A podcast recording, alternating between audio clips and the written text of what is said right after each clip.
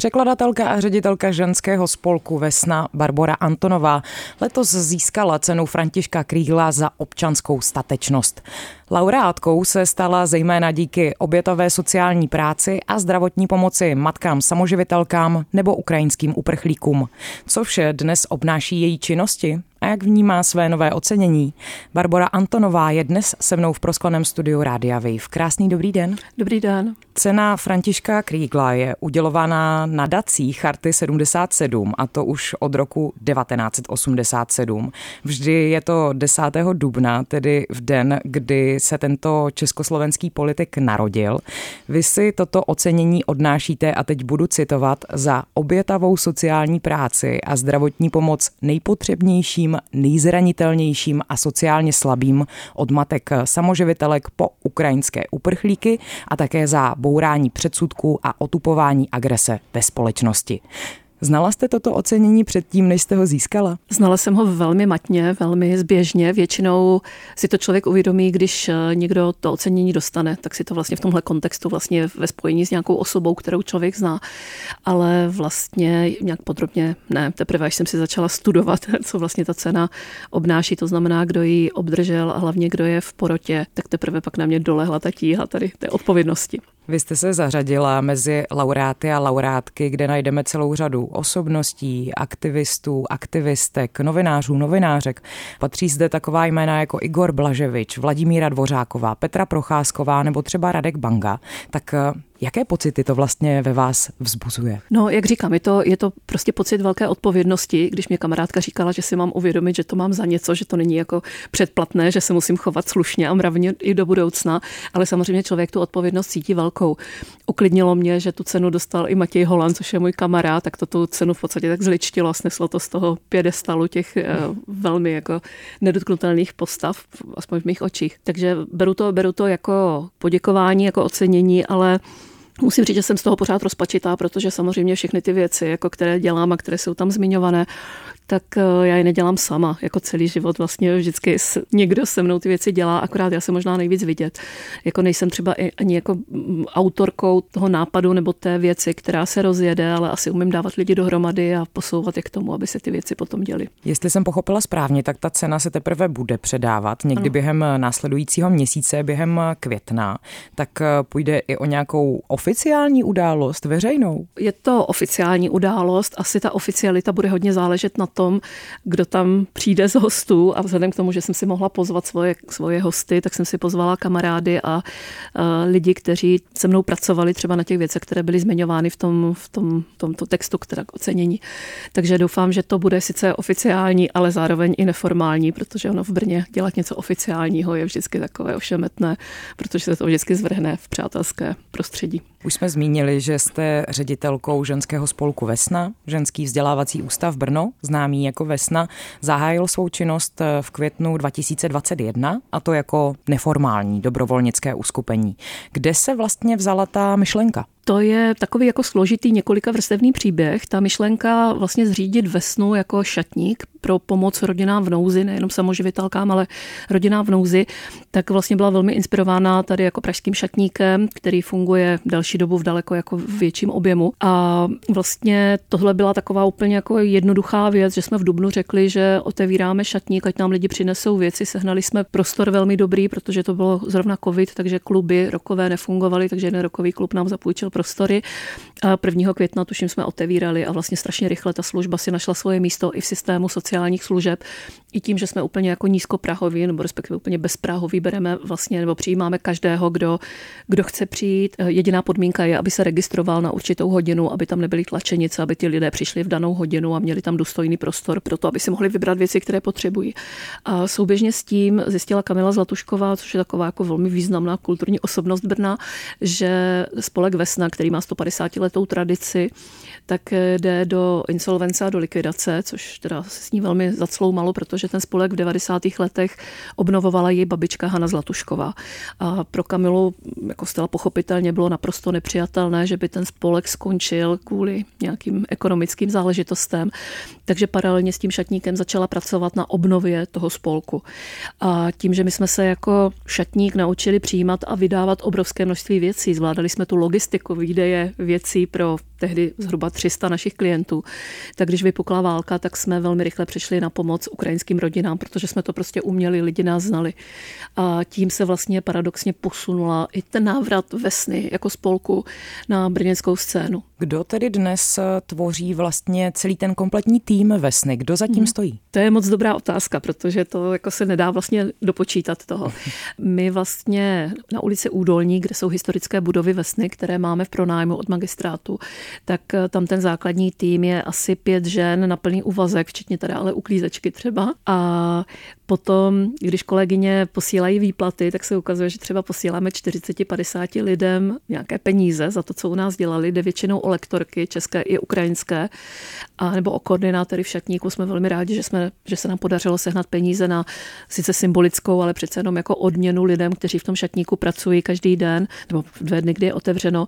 Hodně často jsou to třeba seniorky, z toho mám do seniori, máme z toho velkou radost, že vlastně oni jsou tam velmi aktivní v tom. Takže vlastně ten tým základní 4-5 lidí, desítky lidí, kteří pomáhají s činností vesny, ale jako do té vesny asi musíme započítat i naše podporovatele, dárce, dobrovolníky, kteří chodí na nějaké jako jedno, jednorázové akce nebo kteří do toho šatníku chodí třeba jenom na pár hodin měsíčně. Zmiňujeme nějakou dobrovolnickou činnost. Mohou se k vám ještě další lidé připojit například? Určitě, určitě budeme moc rádi, protože ten ten tým v šatníku, to jádro opravdu funguje od loňského jara, to znamená, oni vlastně najeli v té největší vlně, kdy nám tím šatníkem procházelo třeba 300 rodin denně, byl to naprosto neskutečný fofr, jako i, i, nám to dneska přijde úplně jako nepředstavitelné.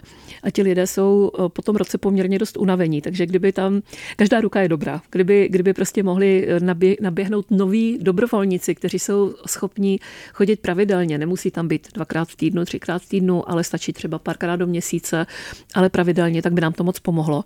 Ale my jsme otevření jakýmkoliv dobrovolníkům, komukoliv, kdo má i nějaký nápad, protože tím, jak se celá ta instituce vlastně jako najela do toho plného provozu během neskutečné doby, jo, protože, jak jste sama říkala, loni v Dubnu jsme byli pouze dobrovolníci a teď jsme v podstatě taková jako malá firma. Tak eh, každý nápad, který jde kolem a kdy ten člověk je schopný ho i zrealizovat, tak eh, je fakt vítaný, protože máme prostory. Zjistili jsme, že jsme velmi úspěšní v získávání peněz, za to tady moc děkuji kolegyně Daně, takže jsme otevření úplně všem. Pojďme si tedy vysvětlit, co vše nabízí vaše činnost, vaše jádro jádro činnosti, co nabízí? Jádrem činnosti, to, to bych asi řekla, že je pořád ten šatník. To jsme nejvíc vidět, přes šatník lidi nás nejvíc znají. A ten šatník je poměrně dobré místo, kam přicházejí třeba noví lidé, kteří přes ten šatník se pak dostanou k jiným činnostem. Ale v těch historických budovách na Udolní, protože ten spolek opravdu má tu 150 letou tradici a třeba v meziválečném období měl v Brně 11 budov, 11 škol, jo, takže to byla fakt velká instituce tak tam teď děláme asi nejvíc různé volnočasové aktivity pro české i pro ukrajinské děti, ale i dospělé. A máme tam třeba dětskou skupinu, která je pro děti od 3 do 6 let. To jsme jako v nějakém úplně jako šíleném fofru v létě se nám podařilo získat vlastně dotaci ministerskou. Bylo zatím teda strašně moc práce, ale je to určitě teda věc, kterou tam chceme uchovávat, protože to je jako hrozně potřebná věc. Eh, co děláme? Eh, jako my, se, my se vlastně snažíme vybudovat takový bezpečný prostor pro ženy a jejich rodiny. Takže vlastně pořád zjišťujeme, co je nejvíc potřeba a ta péče o děti, to je pořád jako kámen úrazu veškerých aktivit, do kterých by se ženy mohly pouštět. Takže eh, nabízíme třeba i hlídání dětí odpoledne od 16 do 20 hodin. Může prostě ta paní jít k nám na nějaké aktivity, může jít cvičit, nebo může jít dělat nějakou ruční práci, anebo si může vyřídit svoje věci, nebo si sednout naproti do kavárny a my se jí postaráme o dítě. Takže tohle je jedna z takových věcí, které vlastně moc k dispozici nejsou a chceme určitě tady tímhle směrem se vydávat i dál. Jinak ten spolek tradiční ženský byl vzdělávací spolek, vzdělávací a výrobní. A to vzdělávání je určitě věc, kterou chceme rozvíjet. Zatím spíš tak testujeme, co, co zvládneme a o co je zájem. A jak to vypadá? Vypadá to tak, že seženeme peníze, většinou od nějakých sponzorů nebo v rámci nějakých krátkodobých projektů. A teď zrovna třeba probíhá takový IT kurz, který ani se tomu nedá říct moc kurz, protože je to šest šest vlastně takových izolovaných lekcí a zatímco minulý týden tam to bylo, byly myslím dvě, tři ženy, tak dnes mě kolegyně posílali fotku, že máme plnou, plnou učebnu a vlastně je to takové testovací, testovací systém, jako co vlastně ty ženy chtějí. Máme tam i takové úplné základy, jako práce s um, mailem a práce s online disky a tak dále, ale mám pocit, že dneska zrovna je nějaké téma, nevím bohužel, jaké, které ty ženy velmi chytilo. Jo, takže vlastně tady na základě toho potom jsme schopné udělat nějaký dlouhodobější kurz a zjistit, co ženy opravdu potřebují. Myslím si, že to směřuje hodně ke zvyšování kvalifikace a rádi bychom třeba připravili ženy, které buď to jazykově, což se týká těch Ukrajinek, eh, nemají na to hned vstoupit do nějakého rekvalifikačního kurzu, ale velmi často se to týká i českých žen, které tráví třeba několikátý rok na mateřské dovolené a vlastně jako mají takový jako sociální a socializační deficit. Takže vlastně bychom chtěli tak nízkoprahově uvést zpátky do nějakého studia nebo do nějaké zvyšování kvalifikace. Už jsme zmínili, že od konce února 2022 poskytujete také materiální a veškerou jinou eh, další pomoc právě i ukrajinským rodinám, které prchají před válkou. Tak eh, jak to vlastně vypadá teď? Dá se mluvit o tom, jestli k vám ještě stále dochází ti Ukrajinci, Ukrajinky, a nebo už jsou to zase spíše Češi? No, jako zvyšuje se podíl Čechů, ale pořád teda chodí víc těch Ukrajinek. A to je hrozně zajímavé sociologicky, protože eh, ty ženy z Ukrajiny, které k nám chodí, jsou daleko vzdělanější a z jiných sociálních vrstev bych řekla, než to naše původní vlastně obecenstvo nebo původní návštěvníci, protože ty se opravdu rekrutují spíš z těch rodin, které jsou dlouhodobé nějaké velmi teda sociálně nepříznivé situaci, velmi nízkopříjmové rodiny.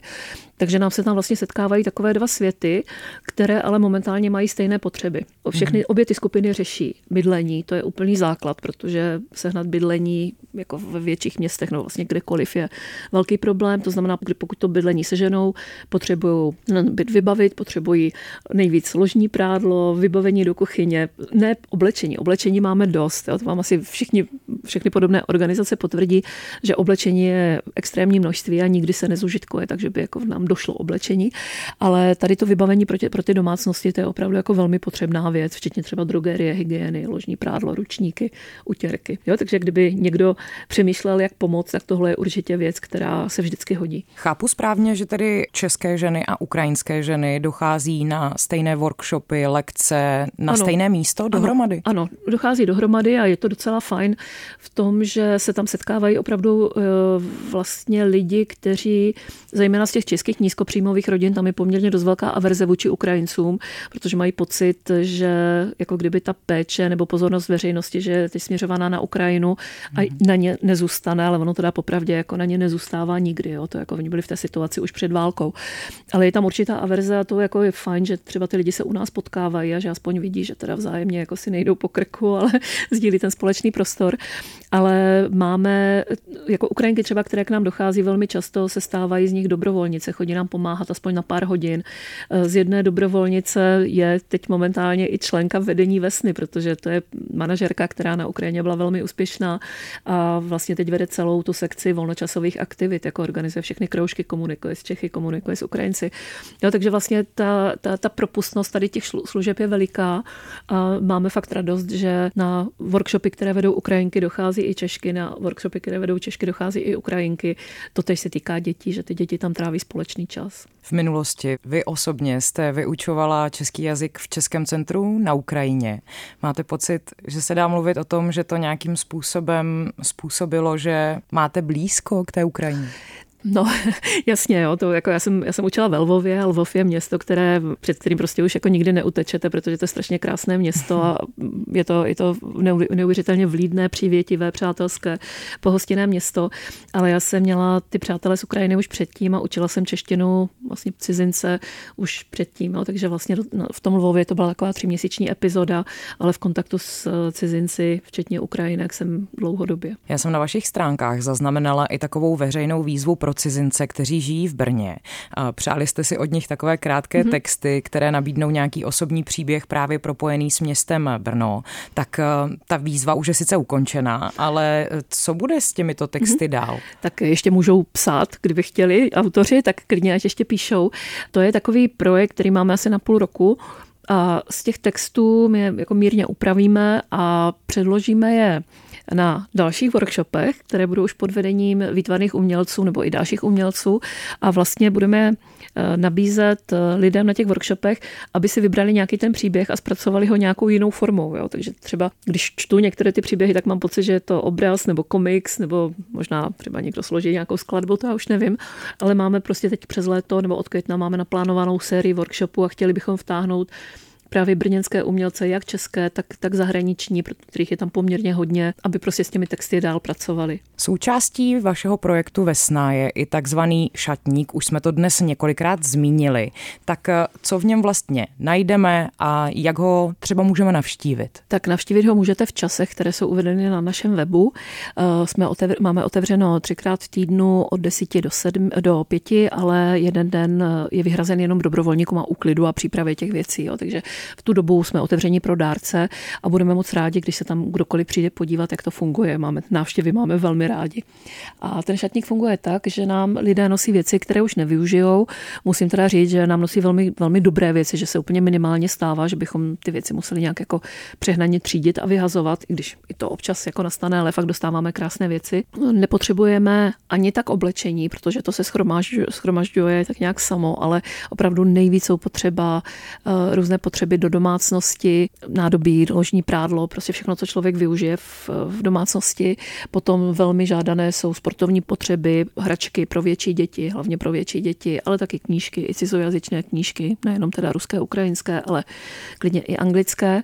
A vlastně nejlepší je, kdyby člověk nám chtěl něco nabídnout, tak ať se ozve a my mu řekneme, jestli to jsme schopni využít nebo mm-hmm. ne. Loni touhle dobou jsme vlastně hodně řešili i vybavení, větší vybavení domácnosti. Teď už se držíme jenom toho, co jde přinést nebo odnést v ruce, protože naši klienti nemají auta, je to pro ně komplikované odvážet větší věci, ale loni jsme ve spolupráci s jinými organizacemi opravdu zařizovali byty postelemi a prostě velkým nábytkem, ledničky, pračky, to je velmi žádaná věc pořád, takže to jsme schopni jako těm nízkopříjmovým rodinám taky, eh, taky vlastně dát. Napadá mě, existují nějaká nastavená pravidla, jak často třeba můžou zájemci navštívit hmm. šatník? My to máme nastavené tak, že chodí jednou za měsíc, mají tu svoji hodinu, ale hmm. samozřejmě, když mají potřebu, když, když se stane něco mimořádného, tak eh, samozřejmě je nevyhazujeme. A musím říct, že teda ten šatník je obrovský, uh, náš jako velký projekt, se kterým máme velké teda plány, protože kromě té sociální pomoci, která je úplně jako samozřejmá a bude pokračovat dál, tak bychom chtěli víc zapracovat na takových těch principech reuse, recyklace, jsme velmi rádi, když k nám chodí eh, třeba brněčtí výtvarní umělci nebo odivní návrháři a vybírají si modely nebo do divadel prostě nějaké modely, které naši klienti bych popravdě asi si nevzali.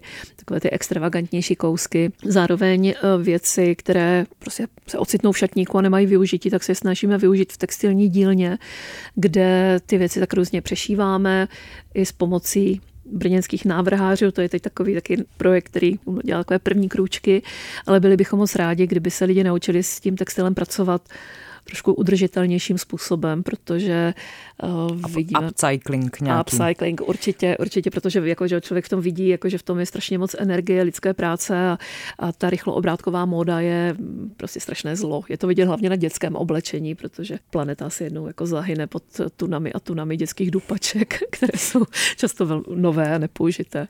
Zmiňujeme existenci textilní mm-hmm. dílny, takového textilního hubu, tak eh, jsou třeba i nějaké konkrétní výrobky, na které mm-hmm. se mhm. Zaměřujete přímo? Jo, je to taky tak, že hledáme vlastně, kudy, kudy to povedeme dál. Máme vlastně ten luxus, že můžeme testovat věci, které lidi zajímají a které jsme schopni udělat. Obrovská výhoda je, že mezi těmi Ukrajinkami, které zůstaly v Brně, tak je neuvěřitelné množství různých jako designérek, šovadlen, velmi šikovných žen, které jsou schopny sami udělat střihy.